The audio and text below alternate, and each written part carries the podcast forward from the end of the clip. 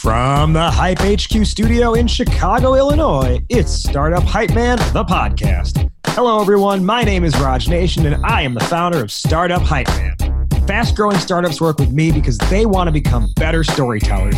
Whether that's for customers, investors, or a packed audience, they know that story is their ticket to stand out, stand apart, and change the game. And this podcast here is where I talk with entrepreneurs and leaders in the startup ecosystem, ranging from scale stage to early stage, as they share specific strategies that they have executed to stand out across three specific areas sales, marketing, and people. Before we begin today's episode, remember you can head to startuphypeman.com and subscribe to the newsletter that doesn't suck. You'll get new podcast episodes and timely reads written by me, but also helpful articles from around the web and a notice of upcoming pitch competitions.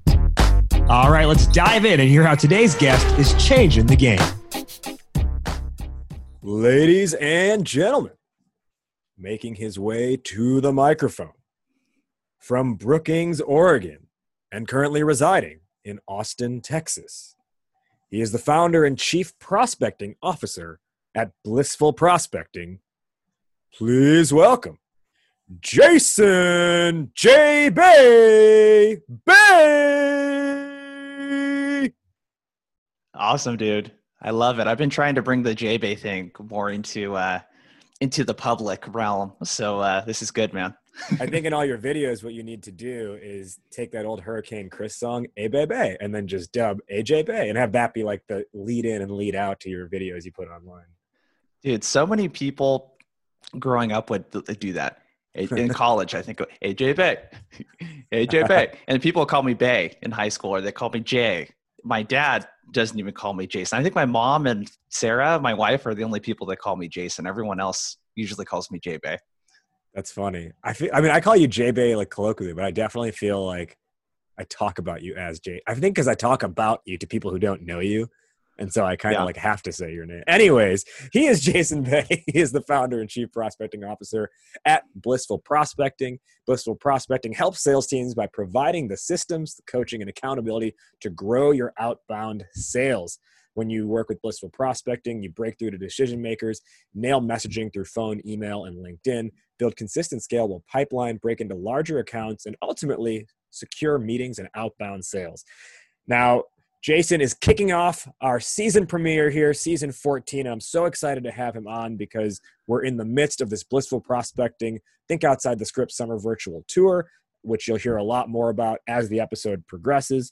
But specifically, this is Jason's fourth appearance on the show, if you can believe that. Oh, you are the first four time guest. You is that good or bad? like Michael Jordan status, I think. Okay. Okay. That's good.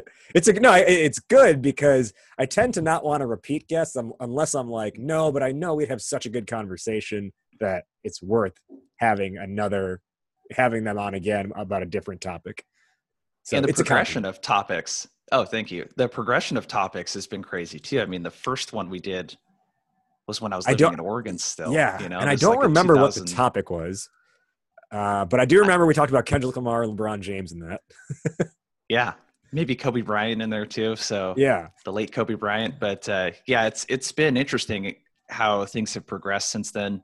Just for me personally, you know, that we might get into, and then also, you know, we didn't even have this business. But blissful prospecting wasn't even a business yeah at that time and to have the conversations documented is is, is kind of cool every now and then i'll go back and listen to some old stuff yeah I, I sometimes i cringe at the old stuff i used to say but oh it's cringy dude it's cringy for me too so this is his fourth time on the show uh first time again i can't remember what we talked about second time was about his run at stand-up comedy third time was about uh, almost two years ago talking about uh, prospecting and then today we're going to dive even deeper into prospecting. And specifically, our topic today is seven prospecting plays to land more meetings. Jason, why is this on your mind? Why is it important to you? Prospecting plays, the idea came from this challenge that I think a lot of sales teams have, and especially on the individual rep level, with hey, someone comes in and they do a kick ass training well there's a lot that goes in one ear and out the other how do you actually like implement that and then there's a lot of long form content out there too. There's tons of podcasts like this one, like ours. There's tons of webinars, especially going on right now. And it's all really good long form content. But the number one complaint I would always hear from reps is, well, how do I consume something quickly? Because I don't have a couple hours to spare during the week to like listen to a podcast, get 10 takeaways from that, and then implement them over the next 10 weeks. you know, it's just a lot to ask. So these prospecting plays, the idea came from that. Like, how do we give something actionable to people that they can spend five or 10 minutes consuming, listen to, and try right away in their next mm. cold call, try right away in their next cold email. And that's where this concept came is taking that long form content and doing all the work for people and saying, hey, here's the play that you can run. Here's strategically what's going on here. Maybe there's some psychology there. Here's what it is, and here's someone that's using it, and then here's how you can adapt it and make it your own. We're going to dive into each of these, and I hope we get through all seven in the time that we have. If we don't, then this episode title was just a lie, and you'll have to follow up with Jason to get the rest of them. Uh, so before we go into the seven plays, um, Jason, let's talk about. So again, you've been on the show. This is your fourth time on the show. I, of course, know you super well, having known you for about five years now, almost exactly five years, actually. Um, it would be five years in August. Um, and over the years we've learned a lot about you and for people who are hearing you for the first time you can go back to listen to some of his episodes to learn a lot about his personal background but um, let's let's talk about something a little bit different when we think about jason bay the person the man the the legend and the god if, if i may. Um, so uh, something that i think has been interesting is over the last year or so you have been pretty open about going to therapy um, which i think historically has had a negative public perception it's getting better, but I still don't think therapy is the greatest, um, has the greatest um, impression around it. And I still think there's enough people who, generally speaking, when you say, oh, so and so is going to therapy, they assume there must be something wrong in that person's life. What, like, or, or they're just a wacko. So it's been cool that you've been really open about it. Uh, first, I'm just curious what made you start going and what why do you feel so comfortable sharing that part of you?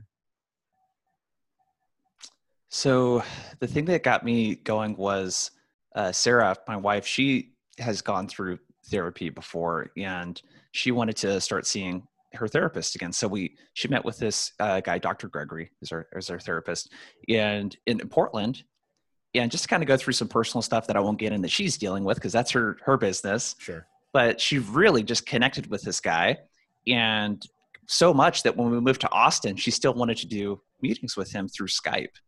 And i was really curious. I've always wanted to try therapy because the people that i have heard talk about it were like this is basically you're getting life coaching from an actual person that understands psychology though. Right? You're getting life coaching from a psychology science based perspective from someone that's not saying i've lived this awesome life. Here's how you can do it. It's no like let's help understand like your brain and your emotions and your body and like how everything's connected in the least like woo woo way possible. Mm-hmm. So I'd always been curious.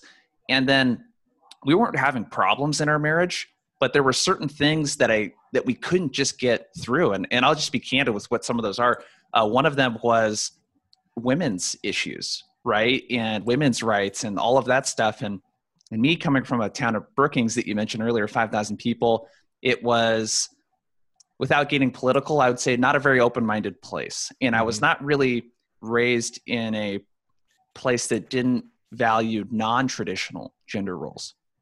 And that was my perspective my entire life. That's what I grew up around. All of my parents, uh, my parents were like that. Uh, my, and my dad's not sexist or anything like that, yeah. but it was very traditional. And my friends' moms and dads were like that too. So that was the first like topic that we were like, we just aren't seeing eye to eye on this and can't really get past this. And I started going to therapy, and what I realized in that very first session was how my childhood and how I was raised, how all of that is like made me who I am today. And one of the big things that stuck out that's very related to prospecting, what we're going to be talking about today, which is why I'm so fascinated with it, is this concept of empathy and validation and not empathy like you're seeing a lot in sales like oh yeah i totally see where you're coming from it's it's not the surface level of what to say it's actually hey jason you don't understand your own emotions dude mm. you know the way that i grew up was and you might relate actually because i think a lot of uh, sort of Asian families, especially ones that are either first or second generation, uh, your parents are super strict, dude. Mm-hmm. And what happens with that is I was raised to be very humble, kind of like, and this is, I think, a generational thing with our parents' generation too. It's like be seen, not heard. Mm-hmm. So it wasn't like I didn't do well in sports and school and get recognition, but I saw what was rewarded in my family, and it was really being humble and not drawing extra attention to yourself. And the way that I internalized that was it's not good if I do something bad and draw attention, but it's also not good if I overly celebrate something that went really well. Hmm. Like I was valedictorian. I don't really talk about that a lot. I wasn't really like excited about that. Um, in sports, I was first team all league in uh, basketball. Didn't really talk about that or celebrate. It's about the team. You know what I mean? That that kind of thing and what that like trained me to do was like really mute my emotions so whenever i felt something and it didn't feel good or it felt really really uh, uh, you know it did feel good in the case of basketball or something going well i didn't really think about like why i felt that way i didn't label those emotions i didn't understand any of that stuff and where this came to a head with blissful prospecting actually was like a year and a half ago i was really trying to up my game in the messaging area and we worked with a consultant and he was like jason there's like empathy missing from this messaging. And I didn't know what the hell that meant. I'm like, empathy, how do you put that into a message? Like, what does that actually look like, feel like, sound like in a sales context? And through my personal journey in therapy of realizing that, hey, Jason, when when someone rejects you, when they offer something and reject you, that like physical discomfort you feel in your chest, that you've also felt in other times in your life, like maybe when you got dumped by your girlfriend in high school or whatever mm-hmm. um, that's that's sadness. That's loneliness. That's what that is. Like those are the emotions that you were feeling and you get very light versions of that uh, getting rejected in sales right and it's understanding oh i feel this way so that's the emotional validation part i feel this way it's totally normal that someone that gets rejected wouldn't feel good about that so you're not crazy jason for feeling that sit in that emotion and move on from there. And what that helped me be able to do was be like, hey, I'm experiencing this, and now I can move on. And it doesn't turn into this thing where I end up blowing up on someone, which is usually my wife, Sarah. Not like a yell at or anything like that, but I end up like being really impatient and really um, irritated, irritable and Ooh, that was coming I'm, from I'm bottling. irritable when things are annoying me. yeah, and it's like I, that was coming from me not being able to understand what I was feeling, to be able to express that, to express my needs, to set boundaries with people, that kind of stuff. And like I said, it's helped me like literally 10x how I prospect, but also how I teach and coach this stuff because I'm finding that a lot of reps don't really have empathy either. They don't really understand what it means. And I'll give you a really practical example you know, when you call someone and, and cold call someone, you can tell they've been having a rough day. And they're like, dude, I'm super slammed right now. And then you just go straight into why you're calling versus like, oh, Raj, I mean, it sounds like you're super busy, dude. I bet you got a lot going on. Mm-hmm. Like just like calling yeah, that I, I think, out and like talking like natural, to them. Is, I think the natural reaction is to be like, oh no, this only take a second.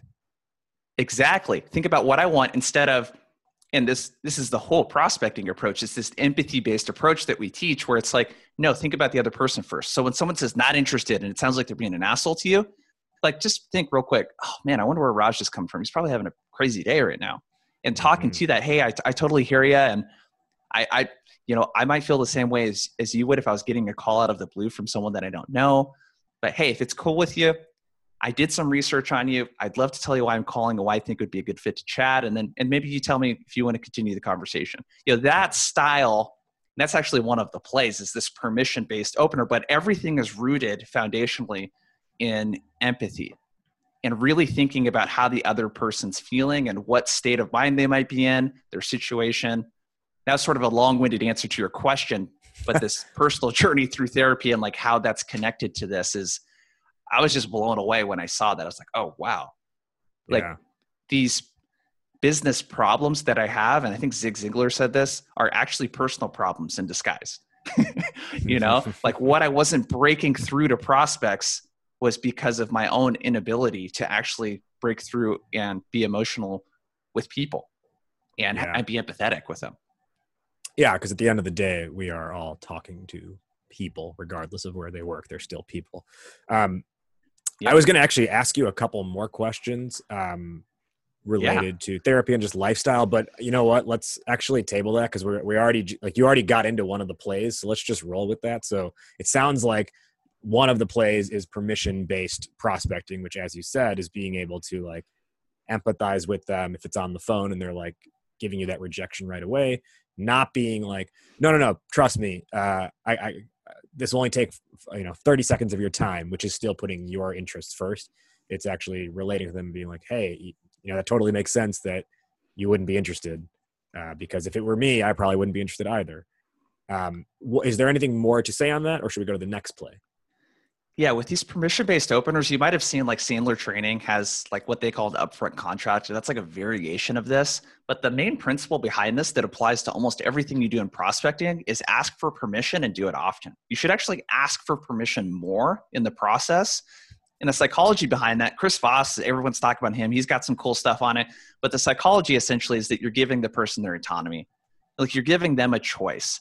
And the thing that I like to think about and again, that'll kind of lay a good foundation for these plays is a few things. I like to think a lot about user experience. Mm. Uh, so you can use this concept called design thinking.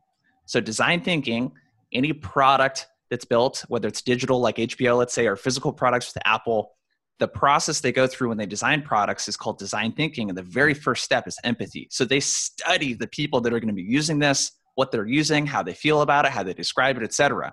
So if you think about what is the user experience like on the receiving end of getting an email, on the receiving end of getting a cold call or a LinkedIn message? And with cold calls, for example, what most people complain about when they get a cold call from someone is person doesn't introduce themselves. So i have no idea who this person is. They try to be deceptive. They don't tell me why they're calling. They talk the entire time. There's a huge sale. Like so you basically just want to do the opposite. That's all a pattern interrupt is. You don't have mm-hmm. to have this like uh, hey i was looking at rainbows and butterflies today and i found something really cool. You want to know what it like you don't have to like say something completely off the wall for it to be a pattern interrupt. Just do so, something different from the normal.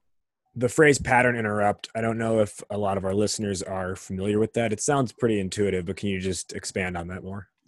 Yeah pattern interrupt is and this is the concept behind think outside the script right? Mm-hmm. the script is essentially if you think about like as a salesperson your script is not necessarily like your actual script but the script that you go through in your head. Oh i want to call someone. I need to say this. I need to do this because that's just what i was trained to do. Right. so a pattern interrupt is just getting outside of what the normal experience is like. So what's the normal pattern for someone again rooted in empathy that's on the receiving of, end of this? And what can you do that's just different because with a cold call or a cold email, all you're trying to do is get the person's attention. You're not going to convince them to buy something from you in that mm. call or that email.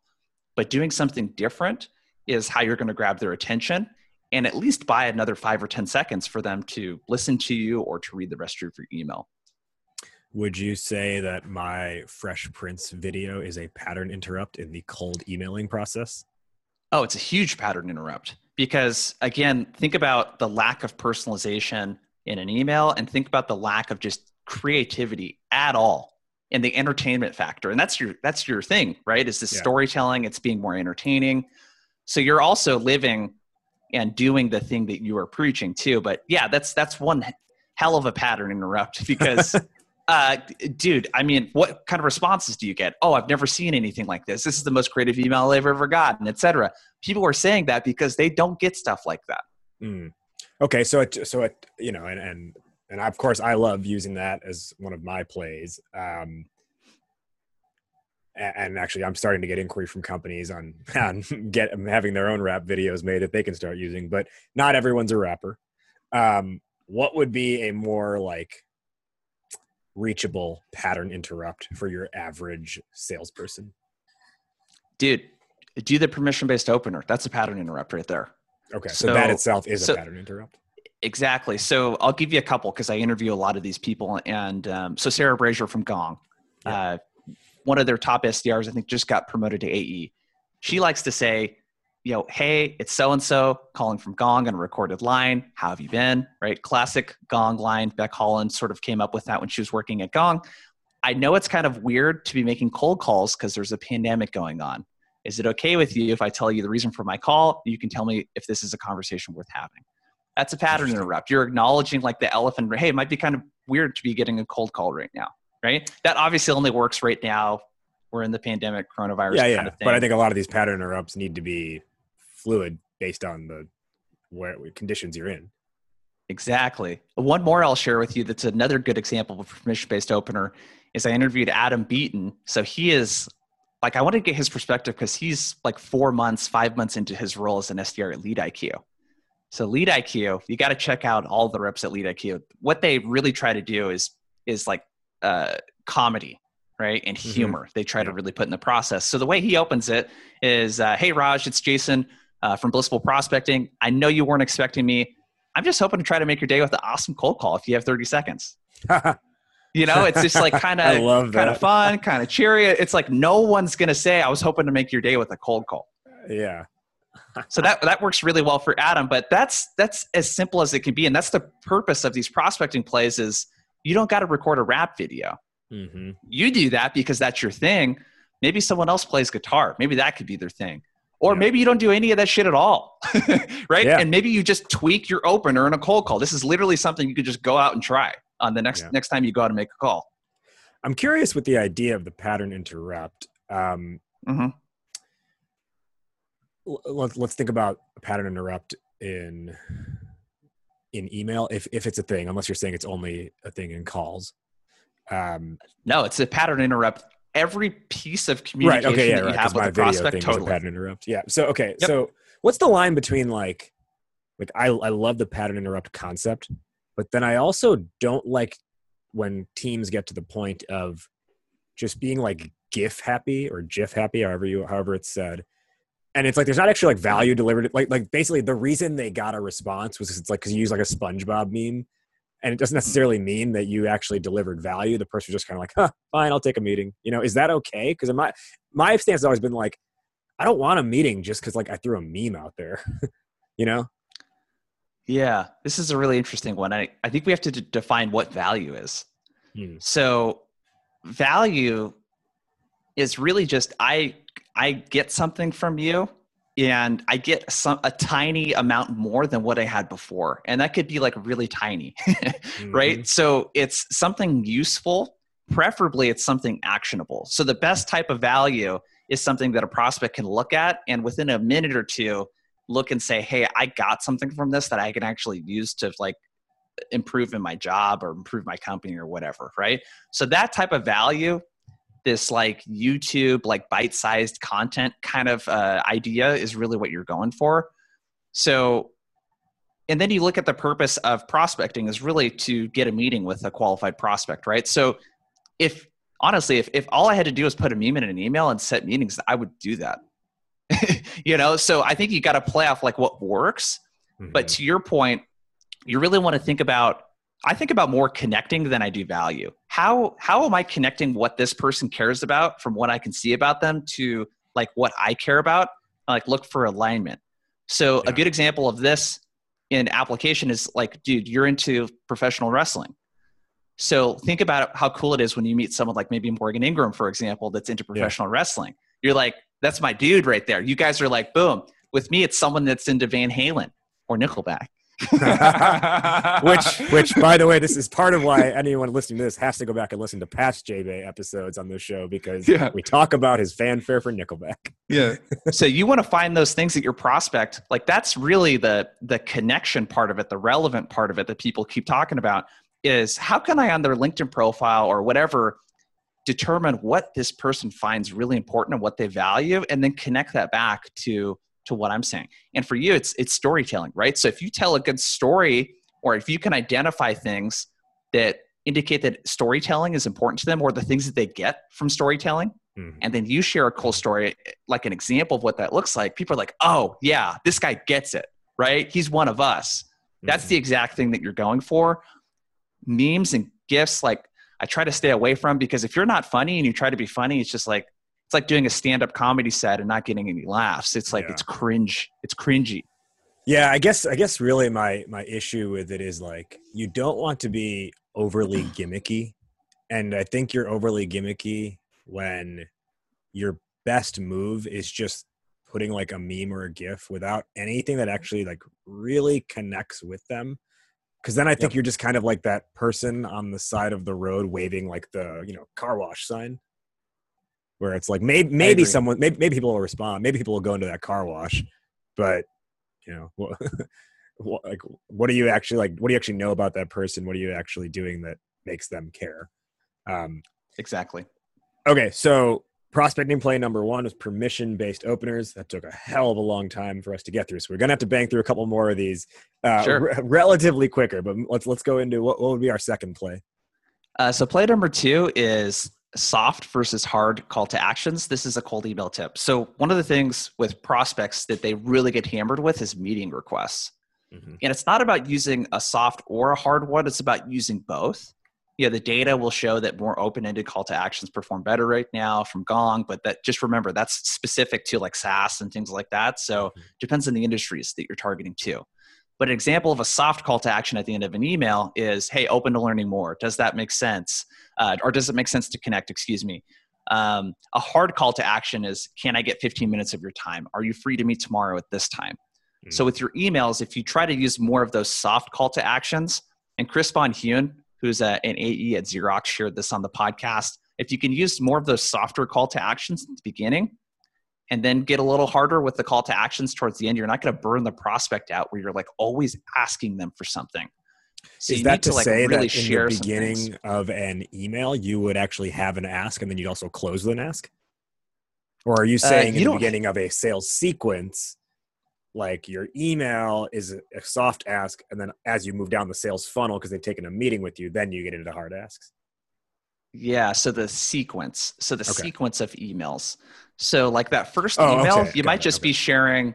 Uh, you might say, "Hey, I I- I have this really cool storytelling framework that I want to share that these companies are using to do this."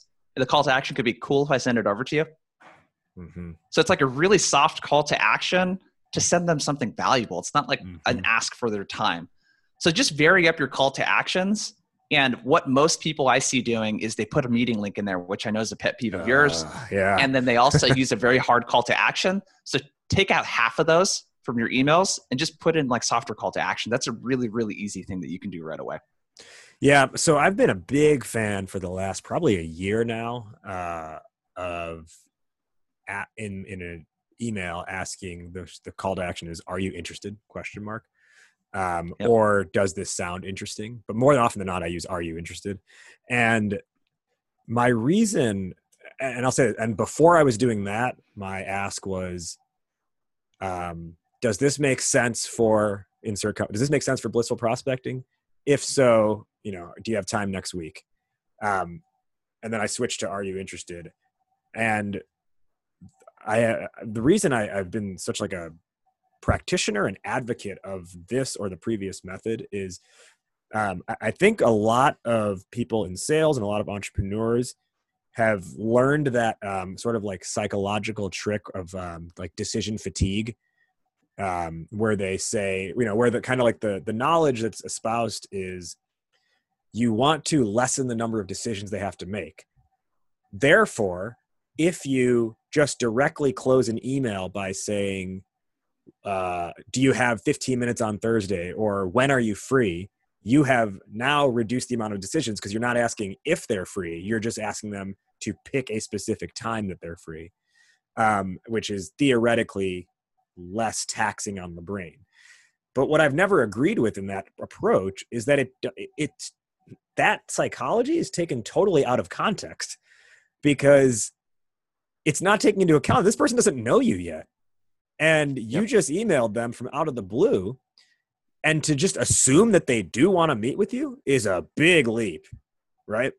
Whereas if you just ask, hey, are you interested? And, and I think the other thing too, if you ask just for interest, is it empowers them to tell you what they want to do. Most people have the wherewithal to tell you, yeah, this looks cool. Why don't we have it? Why don't we meet? right? Like it's not like if you didn't say meeting, they don't know that a meeting would be a logical next step, but it empowers them to tell you they want to meet. Or there are going to be cases where they're like, I'm interested, send me some more information. And they're telling you they want to see a little bit more before they even agree to a meeting. And so I think that whole notion of just going straight to being like, hey, reduce the number of steps they have to take and just say, either here's my calendar link or when are you free this Wednesday? I think it totally takes that decision fatigue thing out of context and bastardizes it. Yeah, I agree with you 100%, dude. The psychology around this, you got to be careful because the person didn't ask for you to reach out to them. They did not opt into this. And another analogy I would use, I was talking to Sarah about this yesterday actually, is for some reason people think when they prospect or send an email or make a call that's like that's the only opportunity that they're going to get. Mm-hmm.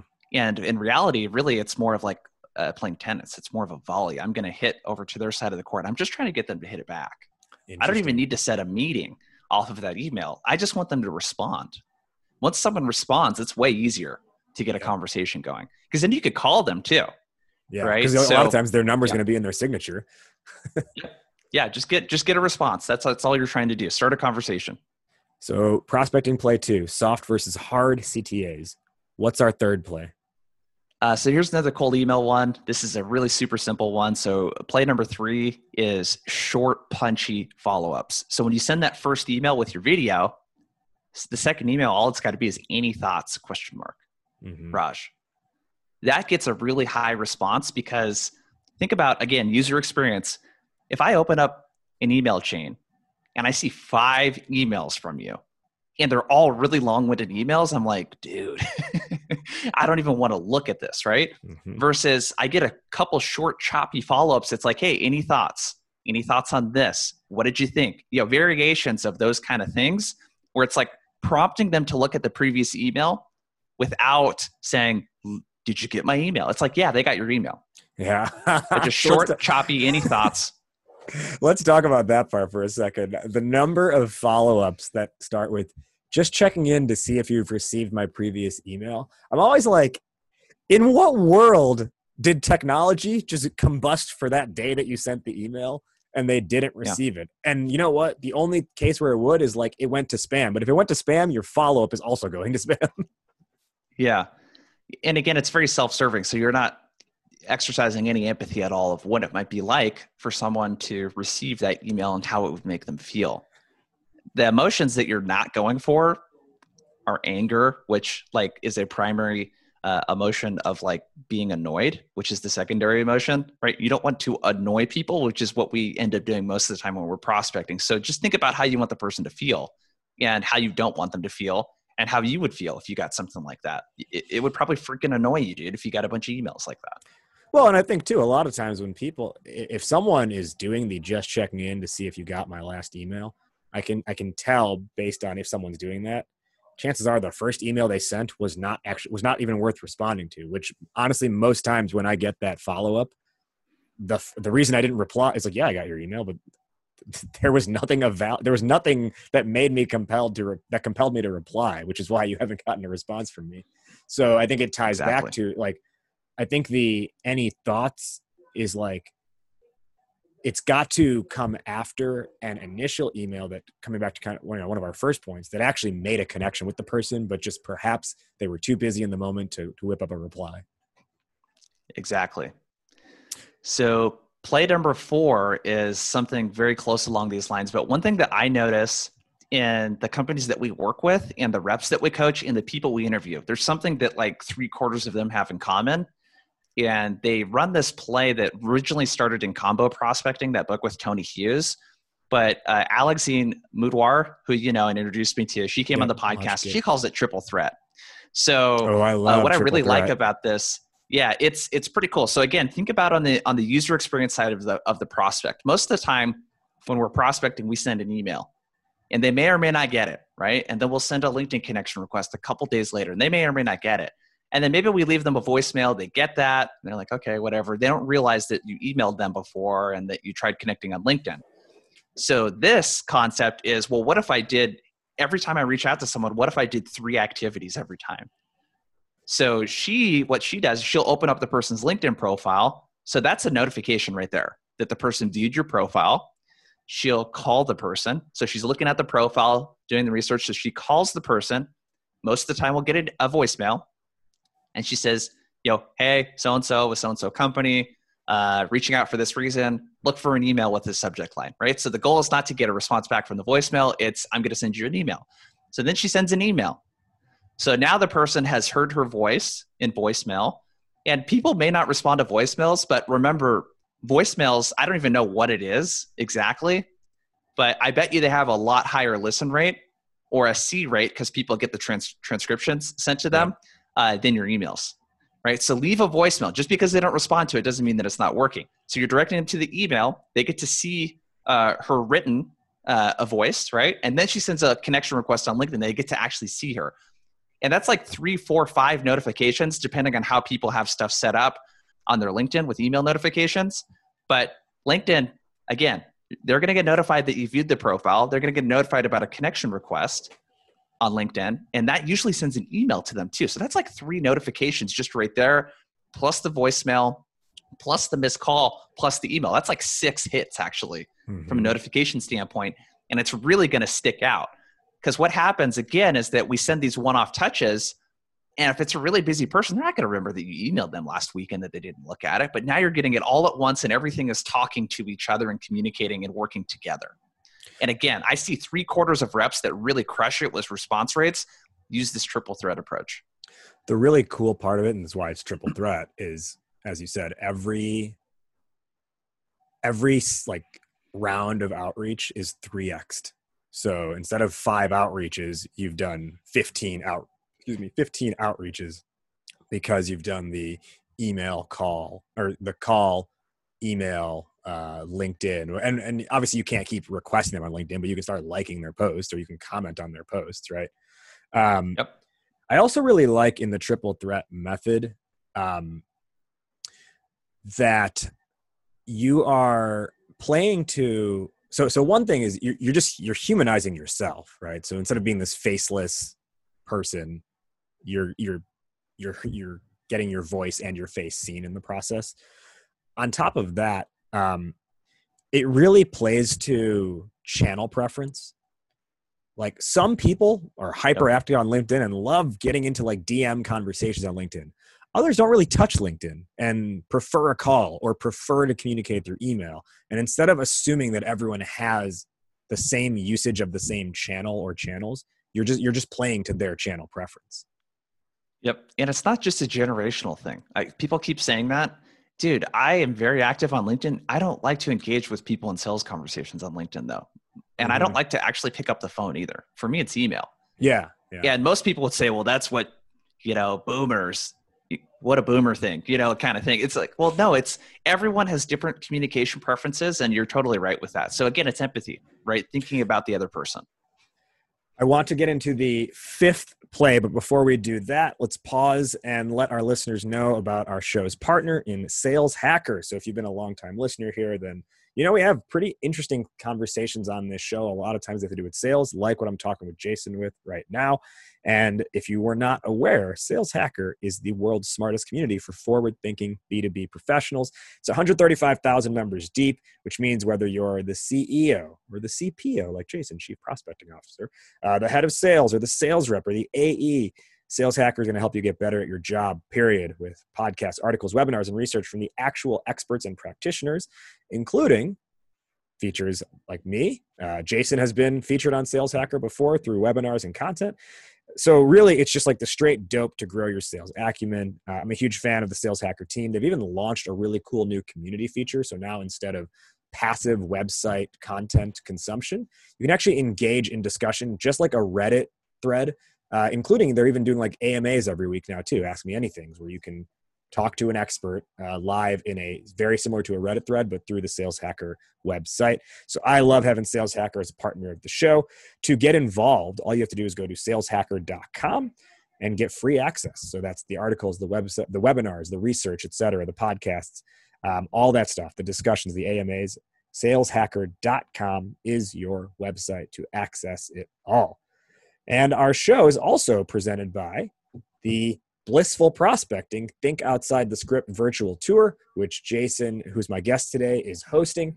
If you're not aware, Jason and Blissful Prospecting have basically figured out what would the sales version be of like Lollapalooza. And given that we have a pandemic? What if Lollapalooza for sales had to be online? And that's what the Think Outside the Script Blissful Prospecting Summer Virtual Tour is all about. Over the course of 105, or maybe now it's 108 days, you're going to hear from over 40 different sales practitioners, sales thought leaders, and sales experts who are sharing the ins and outs of helping you get basically get more meetings at the end of the day, which is really what today's podcast is about as well. But if you want to learn things that have to do with productivity, mindset, uh, cold calling, cold emailing, LinkedIn strategies, personal branding, etc., you're going to get to hear from experts like Todd Caponi, uh, Scott Ingram, Becc Holland, Leah Neaderthal, myself. I'm going to be part of this as well. You're going to hear from Jason throughout. Every week, Jason is interviewing different sales experts, practitioners, or thought leaders, two to three a week, and it's all live and it's all virtual. So you get to actually, as the viewing audience, participate in the discussion as well. Live, virtual, and best part, 100% free. So if you want access to any of the talks or all of the talks, and I'll just throw a nod if you're going to sign up for any of them, add mine to the list where I'll be on August 20th, uh, sitting down with Jason to talk about how to storytell in your prospecting and essentially not suck at it and think like an entertainer. Uh, you just got to go to tour.blissfulprospecting.com and you can sign up again for any or all of the talks. It runs through early October, and we're in full swing right now with the tour. Some great content has already been posted and you can interact with, and you'll get recordings to everything as well if you can't make it live. Tour.blissfulprospecting.com. Let's get back to the man behind that tour, actually, who's my guest today, Jason Bay, Chief Prospecting Officer and co founder of Blissful Prospecting. We're talking seven prospecting plays to lead to more meetings. We've gotten through four. Jason, hit us with number five. So, number five, so I interviewed a guy, Sam Crew, who is a sales I think he might be a senior SDR uh, at ExtraHop.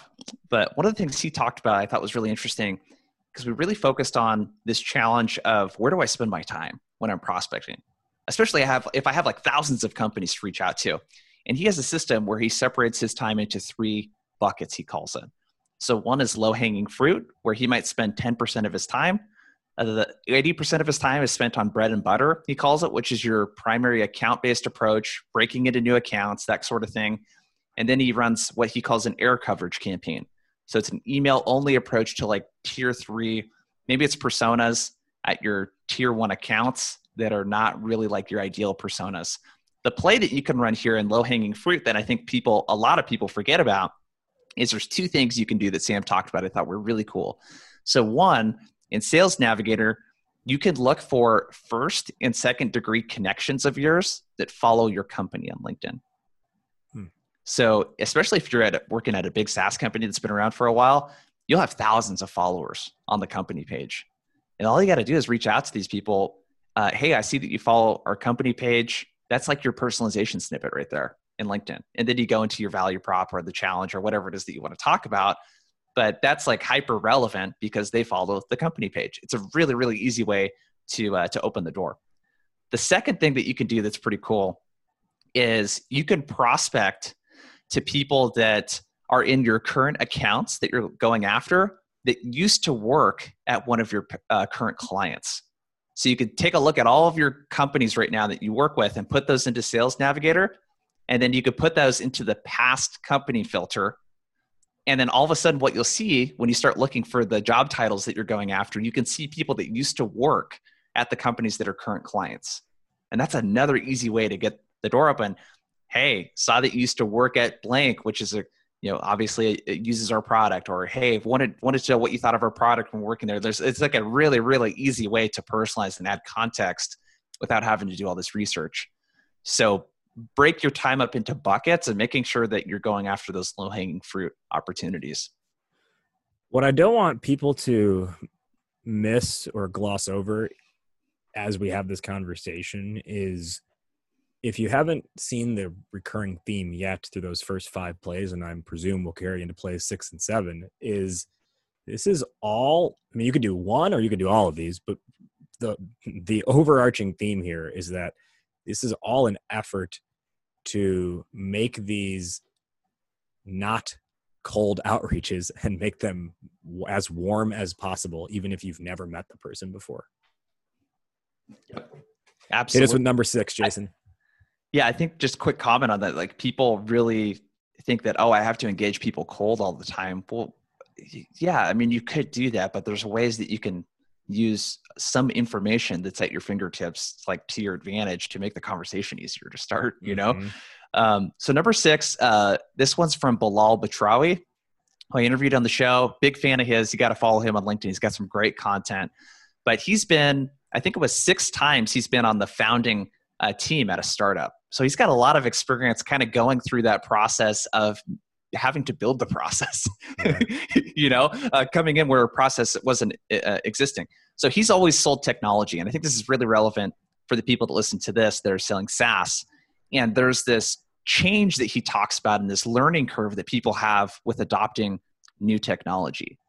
So when you're selling a product, maybe that's kind of a game changer type of product that there isn't really something like it in their space, what you have to do is like really educate the audience. But there's a couple quick qualifying questions that you could ask in a cold email or in a cold call that would let you know is this the type of company that's going to adopt new technology and try stuff, or are they not? And two questions that he likes to ask. So this would be like, uh, hey, Raj, I do the intro, and you're like, cool, yeah, go ahead, tell me why you're calling. So I might be like, hey, we have this uh, challenge that a lot of people like you are experiencing. Here's something that we're seeing works well.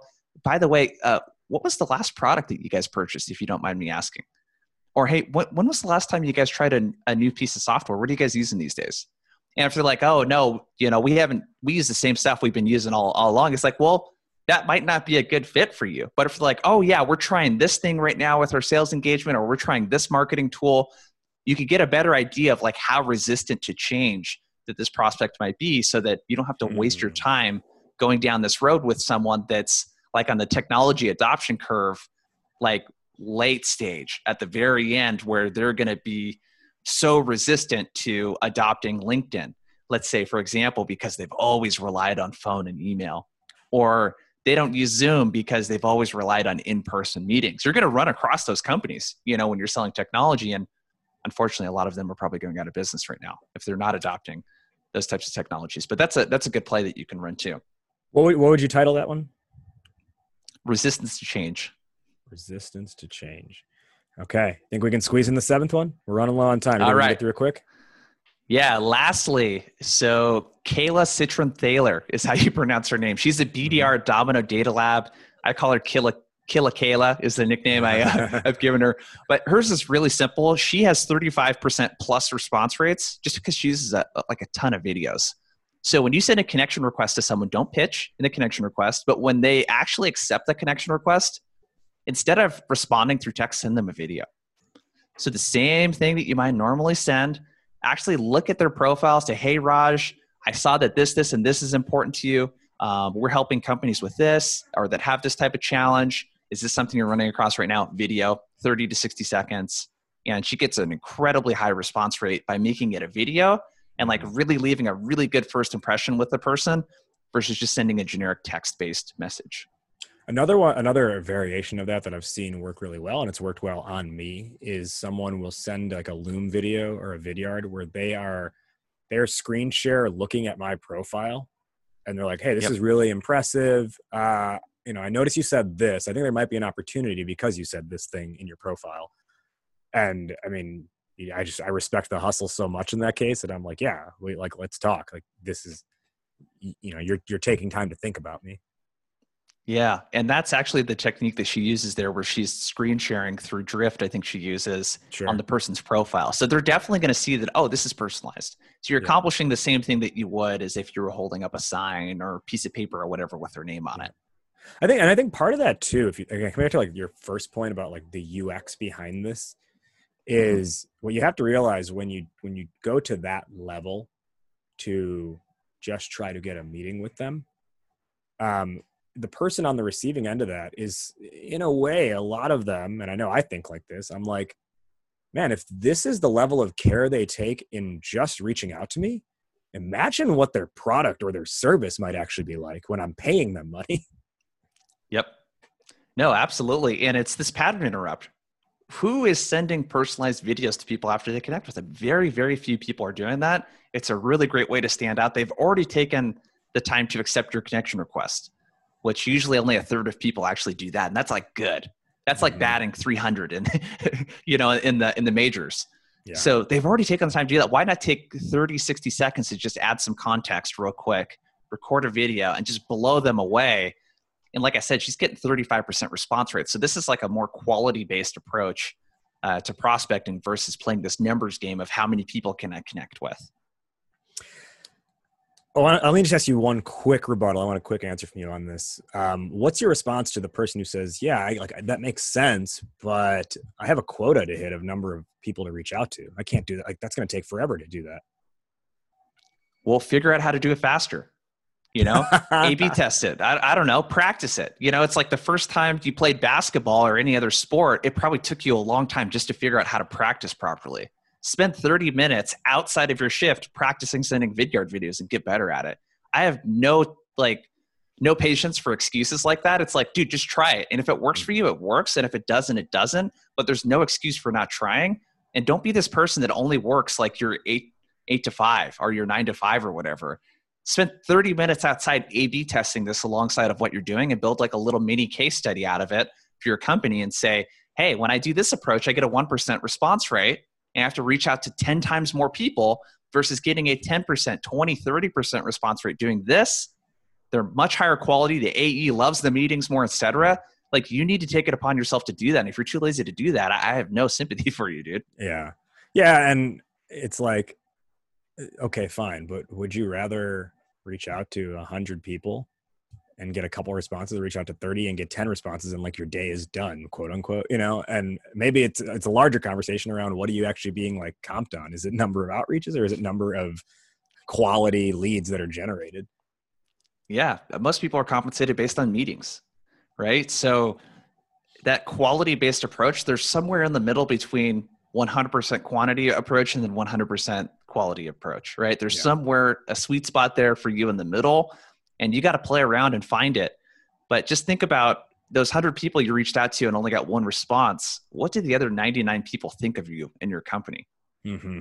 So when you don't take this time to personalize, you're really like, especially a VP or a C level person at a company, you're just like not impressing them at all. They'll never take a conversation with you if you do this incorrectly. Yep. Yep. All right, let's do a quick wrap up here. Where can our listeners uh, find you, learn more uh, about Blissful Prospecting? What do you guys offer? And tell us. Uh, I, I, talked about the tour before, but but give a nod to the tour as well. Yeah, I'd say the best place right now is tour.blissfulprospecting.com. That'll get you kind of like into the ecosystem of all the free content that we put out. And besides that, I would I would go to LinkedIn. Uh, we post content every single day on LinkedIn. It's very actionable prospecting content, and uh, you could just find me at Jason you know Jason Bay, you know, search for blissful prospecting on LinkedIn. And in his, terms of his unique we, URL is slash Jason D Bay, just so everyone's yeah, aware. Slash Jason D Bay. So that's where you'll find like tons of free content and links to our podcast. Um, we do coaching and training for companies too. Uh, we also have a membership. So if you want more of those prospecting plays that I shared today, we got dozens of those inside our membership group, which you can find from our website, blissfulprospecting.com. So it kind of depends on where you're at. If you want some free stuff, check out the tour, check out LinkedIn, check out our podcast. There's just tons of stuff there. If you're looking for a little bit more in your rep, I check out the membership, which you can get on our website for prospecting plays and courses and stuff. And if you're a company, you know, we also do training and coaching for companies around these prospecting plays as well. So those are the kind of the different ways that we help people depending on what you're looking for. To wrap up, we will each give our top one or two takeaways for the audience based on today's discussion. Uh, let's not just recap. You know, let's just not say, "Well, my takeaway is all the seven plays." Let's find maybe find a nugget within that. I'll go first, and I'll toss it to you. First off, I will just say here were the seven plays for everyone. Uh, number one, permission-based openers. Number two, soft versus hard call to action. Number three is short, punchy follow-ups. Number four is the triple threat method. Number five was um, uh, low hanging, going after the low hanging fruit. Number six was uh, playing to resistance to change, and number seven was the video opener. So, amidst all of that, uh, my biggest takeaway is um, if your job, whether you are the head of sales, the founder, or a rep, when when it is on you to generate business for the company, obviously it starts with that top funnel outreach And when you take the extra time and care to do some of these methods, like I have implemented before, um, it is not just that you get the meeting, it is that you have a much more prepared and high, more highly qualified buyer who's taking that meeting as opposed to just anyone and anyone being like, yeah, whatever, I'll check this thing out. You're actually like preparing that person for the buying experience slash sales process, and they're at a, they're at a they're typically at a better stage to to talk to you then. Jason, top one or two takeaways for the audience. Ooh, that was a good one, dude. So my big thing is you have to meet the prospect where they're at when you're doing prospecting they didn't opt in to receive a message for you. So the mistake that a lot of sales teams make when they're prospecting, especially reps, is they essentially go to the prospect and say, Raj, join this conversation I'm having in my head right now. Mm-hmm. And that's just the exact opposite way to do it. You want to join the conversation that's happening in the prospect's head. That mm-hmm. demonstrates empathy, that demonstrates some social proof that you know what you're talking about. And people want to start conversations about things that are important to them, not things that are important to you. My final question to close out, which is how we close out every episode. Fill in the blank, Jason. Entrepreneurship is blank. Entrepreneurship to me is just the biggest exercise in being able to like be multifaceted and multi-skilled. And I always go back and forth. Hey, am I a salesperson or am I an entrepreneur? And what I've finally settled on is I'm an entrepreneur. Sales is one part of that. That's one skill that is essential but so is marketing, right? Doing this tour. So mm-hmm. is operations and delivering a good product or service, you know? So to me, it's this being multifaceted, being multidimensional, you know, not specializing too much in one thing is what it, for me, it means to be an entrepreneur. He is Jason Bay. He is the co founder and chief prospecting officer at Blissful Prospecting. Again, check out the Think Outside the Script Summer Virtual Tour at tour.blissfulprospecting.com. Jason, thank you for kicking off season 14 of Startup Hype Man, the podcast. Thanks for having me on, dude. This is fun. And I look forward to your fifth appearance on the show, which I'm, I'm positive will happen at some point in the future. Take care. Yeah, you too. That wraps up today's conversation. Did you like what you heard? Startup Hype Man, the podcast, is available on every major platform, including Apple Podcasts, Spotify, Google Play, and more. So be sure to subscribe on your platform of choice and leave a rating and review. Do you want to be an upcoming guest on the show? Email media at startuphypeman.com with your idea, and my team will review. Our theme song is Change the Game by Jay Z, all rights owned by Rockefeller and Def Jam Records. And hey, if you want to work together on making your startup story the only one that matters, email me at rajiv at startuphypeman.com. That's R A J I V at startuphypeman.com. Well, that'll do it for today. Thank you for listening. Thank you to today's guests for joining. You have been checking out Startup Hype Man, the podcast. I'll catch you next week. But in the meantime, word up, raise up.